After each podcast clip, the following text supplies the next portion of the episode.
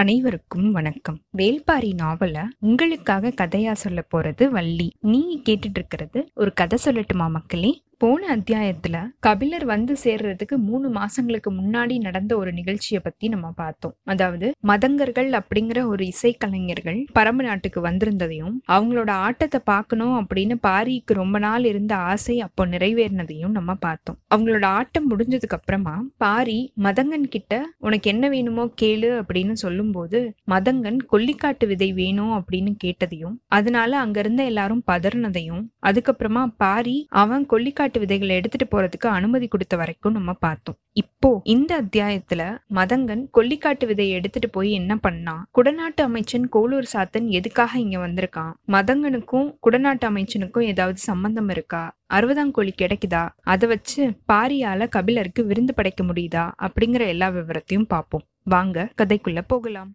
சு. வெங்கடேசன் அவர்களுடைய வீரயுக நாயகன் வேள்பாரி அத்தியாயம் பத்து.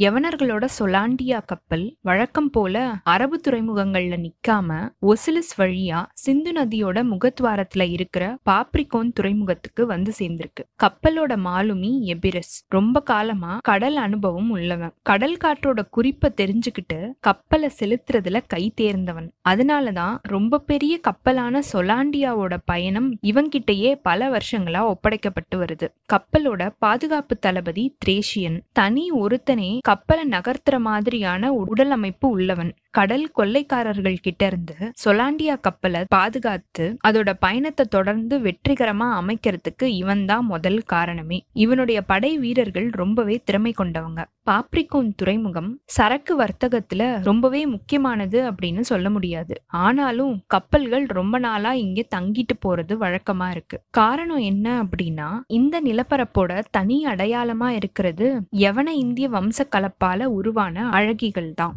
ஒரு சாயல்ல யவன தேவதைகள் மாதிரியும் இன்னொரு சாயல்ல இந்திய பதுமைகள் மாதிரியும் அவங்க காட்சி தருவாங்க. அவங்களோட படுக்கையை விட்டு கப்பல் மாலுமிகள் அவ்வளவு சீக்கிரத்துல எந்திரிச்சு வரவே மாட்டாங்க. நீலம் பூத்த கண்களையும் செழிச்ச கொங்கைகளையும் ஒரு சேர பாக்குற எந்த ஒரு ஆணும் அணைச்ச கைய பிரிச்சு எடுக்கவே மாட்டான். வேற வழியே இல்லாம தான் எபிரஸ் வெளியே வந்து கப்பலுக்கு வந்து சேருவான். ஆனா திரேஷியன் வந்து சேர்றதுக்கு அதுக்கப்புறம் ஒரு வாரம் கூட ஆகும். உடலே ஒரு மர்ம குகை மாதிரி இருக்குது எபிரஸ். வெளிர் மஞ்சள் நிறம் கொண்ட யவன அழகிக்குள்ள நுழைஞ்சு கருமஞ்சள் நிறம் கொண்ட இந்திய பதுமை வழியா வெளியில வந்து சேர்ந்தேன் அப்படின்னு சொல்லிக்கிட்டே கப்பலுக்கு வந்து சேருவான் திரேஷியன். அவன் மேல கோவப்படவே முடியாது. ஏன்னா இந்த பயணத்தோட முக்கியமான ஆபத்தான பகுதி இனிமேதான் இருக்கு. கச் வளைகுடா ஆழம் இல்லாதது மட்டும் இல்ல கூர்மையான பாறைகள் நிறைய இருக்கிற இடமும் கூட. எந்த நேரத்திலையும் கப்பலோட அடிப்பாகம் நொறுங்குற ஆபத்து இங்க நிறையவே இருக்கு. ரொம்ப கவனமா அதை கடந்து சுபாகரா வந்து சேரணும். கரையை ஒட்டி பயணிக்கிற இந்த போக்குவரத்து தான் துருவங்களை கடந்து வணிகத்துக்கு அச்சாணியா இருக்கிறது.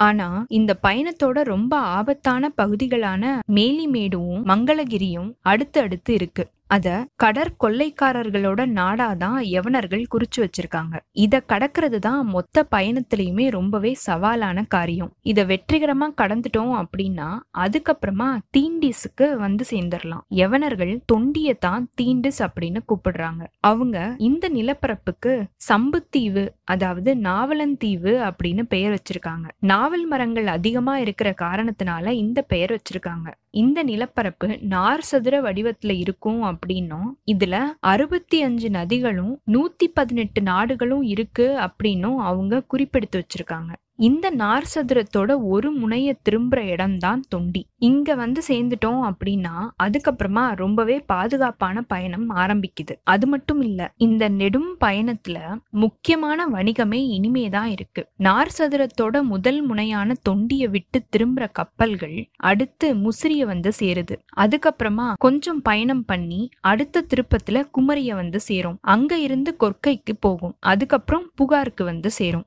கப்பலோட பெரும்பாலான பொருட்களை இறக்கிட்டு அதுக்கப்புறமா ஏத்திட்டு கப்பல்கள் திருப்பி யவனத்தை நோக்கி பயணத்தை ஆரம்பிக்கும். சொலாண்டியா கப்பல் நடு பகல்ல தொண்டி துறைமுகத்துக்குள்ள நுழைஞ்சுகிட்டு இருக்கு. பிரம்மாண்டமான இந்த கப்பலோட வருகைய ரொம்ப தூரத்துல இருந்தே தெரிஞ்சுக்க முடியும். பாய்மரத்தோட உப்புன வயிற்றுல விலை மதிப்பில்லாத வணிகத்தை சூழ்கொண்டு வர யவன தேவதைய மாதிரி சொலாண்டியா வந்து நிக்கும். கடல் காகங்களோட கரைச்சல் அலை சத்தத்தை விட மிஞ்சிக்கிட்டு இருக்கும்போது எபிரஸ் நங்கூரத்தை இறக்குறதுக்கு உத்தரவிட்டிருக்கான். சேரர் குலம் ரெண்டு வம்சாவழியா பிரிஞ்சு ரொம்ப நாள் ஆயிடுச்சு. முன்னவனா இருக்கிறவன் உதியன் பரம்பரை அப்படின்னு கூப்பிடப்படுறான். வஞ்சிய தலைநகரா வச்சுக்கிட்டு முசிறிய துறைமுகப்பட்டினமா அமைச்சுக்கிட்டு அவன் ஆட்சி நடத்திட்டு வரான். அவனோட நாடு குட்ட நாடு அப்படின்னு அழைக்கப்படுது. பின்னவனா இருக்கிறவன் அந்துவன் பரம்பரை அப்படின்னு கூப்பிடப்படுறான். மாந்தைய தலைநகரா வச்சுக்கிட்டு தொண்டிய துறைமுகப்பட்டணமா அமைச்சுக்கிட்டு அவன் ஆட்சி நடத்திட்டு வரான். இவனோட நாடு குடநாடு அப்படின்னு அழைக்கப்படுது. ரெண்டு பேரும் சேரனோட வம்சக்கொடி நாங்க தான் அப்படின்னு உரிமை கொண்டாடிட்டு இருக்காங்க. ஆனாலும் முன் தலைமுடி வச்சுக்கிற உரிமை உள்ளவன் முன்னவனான உதியன் பரம்பரையை சேர்ந்தவன் தான் கடற்கரை மாளிகையில ஓய்வெடுத்துக்கிட்டு இருந்தான் எபிரஸ். வழக்கம் போல பவள கற்களும் ரச கண்ணாடிகளும் மது புட்டிகளும் இறங்கிக்கிட்டு இருந்திருக்கு.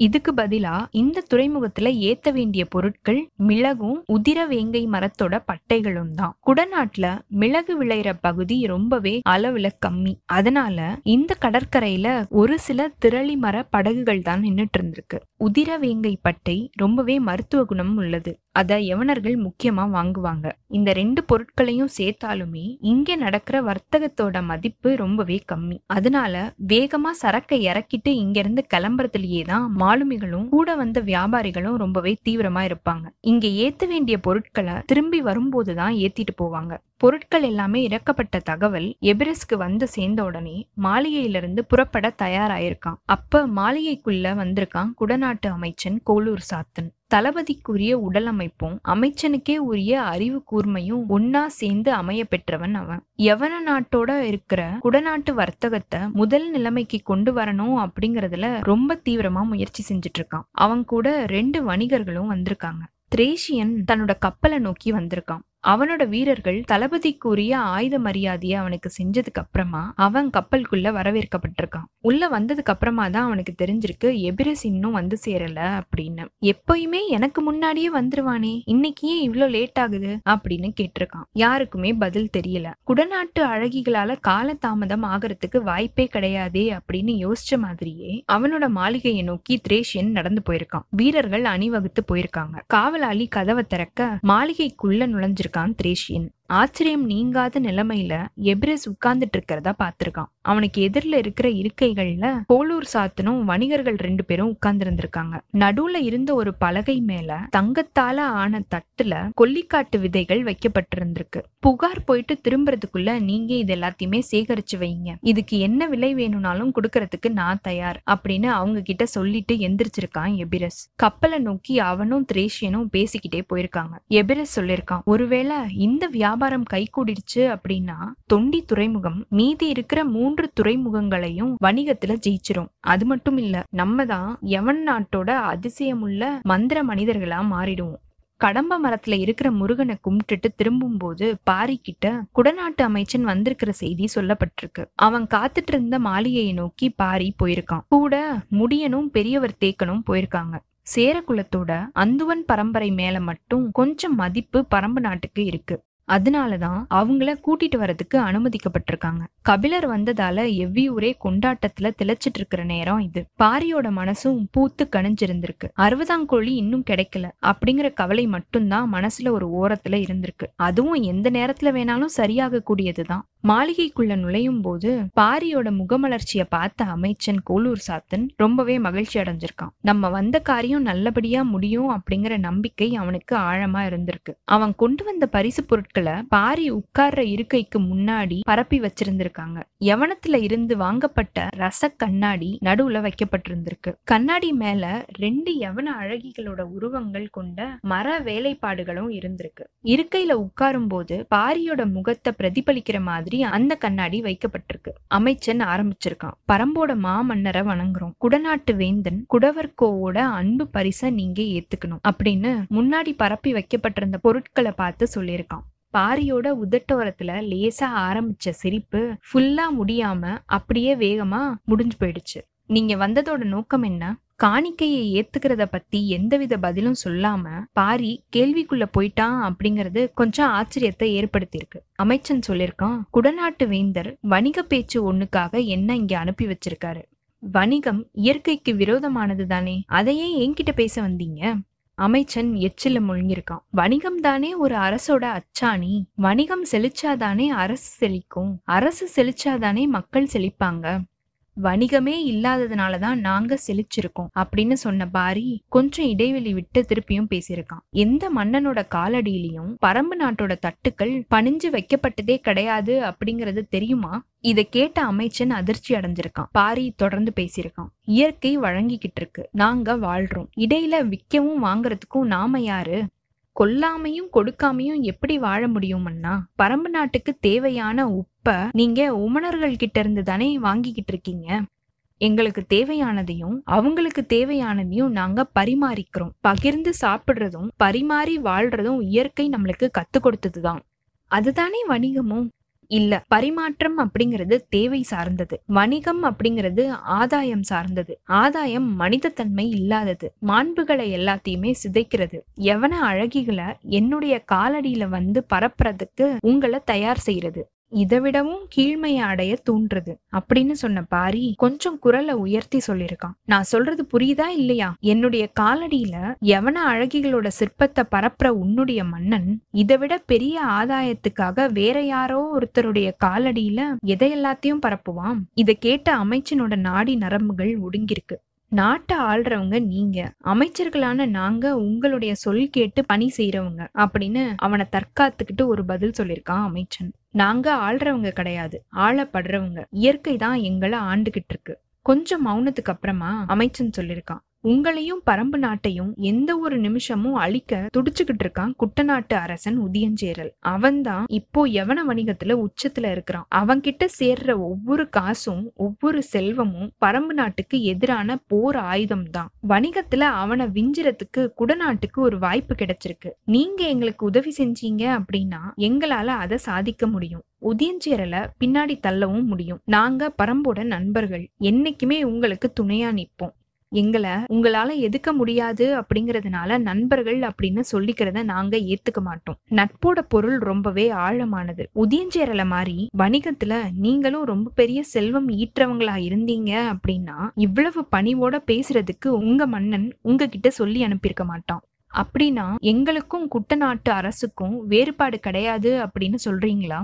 உங்க ரெண்டு பேருக்கும் வேறுபாடு இருக்கு. உதியஞ்சேரலுடைய தந்தை என்னால கொல்லப்பட்டவன். உங்களுடைய மன்னனோட தந்தை என்னால வாழ அனுமதிக்கப்பட்டவன். அது மட்டும்தான் உங்க ரெண்டு பேரோட அணுகுமுறையோட வேறுபாட்டுக்கு காரணம். வேற அடிப்படை காரணங்கள் எதுவுமே கிடையாது. இப்படின்னு பாரி சொன்னதை கேட்ட உடனே அங்கிருந்து கிளம்ப வேண்டிய நேரம் வந்துருச்சு அப்படிங்கறத அமைச்சன் உணர்ந்துட்டான். ஒண்ணு மட்டும் சொல்லணும் அப்படின்னு தோணுது. சொல்ல அனுமதிப்பீங்களா? அப்படின்னு அமைச்சன் கேட்க என்ன? அப்படின்னு பாரி கேட்டிருக்கான். நீங்க உட்கார்ந்த அந்த நொடியிலிருந்து மூணு முறை இந்த ரச கண்ணாடியை நீங்க பாத்தீங்க உங்களை அறியாமையே உங்களுடைய கை மீசைய சரிப்படுத்திக்கிச்சு. இந்த வேளையில நீங்க தனிமையா இருந்தீங்க அப்படின்னா அது உங்களை முன்னூறு முறை பார்க்க வச்சிருக்கும். உங்களுடைய தேவையா இது மாறி இருக்கும் எது ஒன்னையுமே தேவையானதா மாத்துறது தான் வணிகம். வணிகத்துக்கிட்ட தான் ஆசையோட திறவுகோள் இருக்கு. அதை வெல்ற ஆற்றல் யாருக்குமே கிடையாது. இப்படின்னு அமைச்சன் சொல்லியிருக்கான்.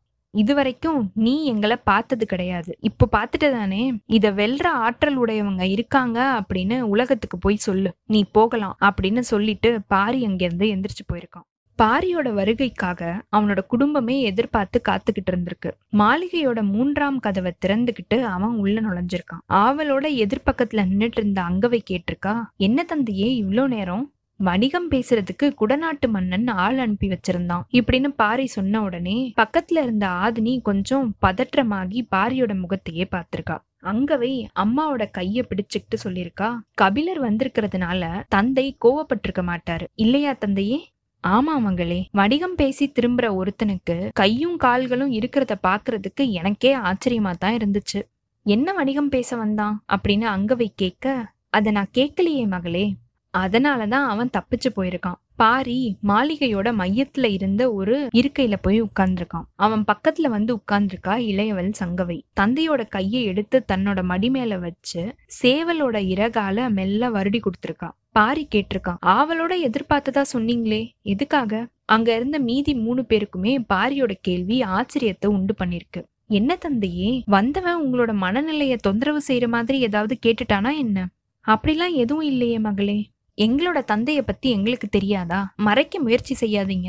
இவ்வளோ தூரம் மேலே ஏறி வந்து வணிகம் பேசுறான் அப்படின்னா அவனோட துணிவுக்கு காரணம் அவனுடைய வலிமையா இருக்காது. அவன் பெற நினைக்கிற அந்த ஆதாயமா தான் இருக்கணும் அப்படின்னு தோணுது. என்ன பொருளுக்காக வந்தான் அப்படிங்கிறத நான் கேட்டிருக்கணும் அப்படின்னு பாரி சொல்லிட்டு இருக்கும்போது அதுக்காக கவலைப்படாதீங்க. வந்தவங்களை திருப்பி அனுப்புறதுக்கு எல்லை வரைக்கும் முடியன் போயிருக்கான் இல்லையா? நிச்சயமா தெரிஞ்சுக்கிட்டு தான் வருவான் அப்படின்னு ஆதினி சொல்லியிருக்கா. சங்கவை பாரியோட கைகளை இறகால வருடிக்கிட்டே இருந்திருக்கா. என்ன மகளே தந்தைக்கு வருடி கொடுக்கற? ஆமா தந்தையே சேவலோட இறகால வருடுனா சுகமா இருக்கும் தானே அதனாலதான். மயில் இறகு தாம்மா வருடுறதுக்கு ஏத்தது. ஆனா இந்த இறகு தானே உங்களுக்கு பிடிக்கும் அப்படின்னு சொன்னவ தந்தையோட முகத்தை பார்த்து சொல்லிருக்கா இது சேவலோட இறகு ஆனா கோழியோடையது. அப்பதான் பாரிக்கு புரிஞ்சிருக்கு. அறுபதாம் கோழி கிடைச்சிருச்சா? அப்படின்னு கத்துன மாதிரியே மகள்களை வாரி அணைச்சிருக்கான் பாரி. எல்லையை கடக்க கொஞ்ச தூரம் தான் இருந்திருக்கு. கோளூர் சாத்தன் குழுவினரோட முடியனும் பரம்பு வீரர்கள் ஒரு சில பேரும் போயிட்டு இருந்திருக்காங்க முன்னால போயிட்டு இருக்கிற முடியனோட இடுப்புல ஒரு பக்கம் வாளும் இன்னொரு பக்கம் கொம்பும் தொங்கிக்கிட்டு இருந்திருக்கு. அதை பார்த்த மாதிரியே வந்துட்டு இருந்திருக்காங்க கோளூர் சாத்தன்.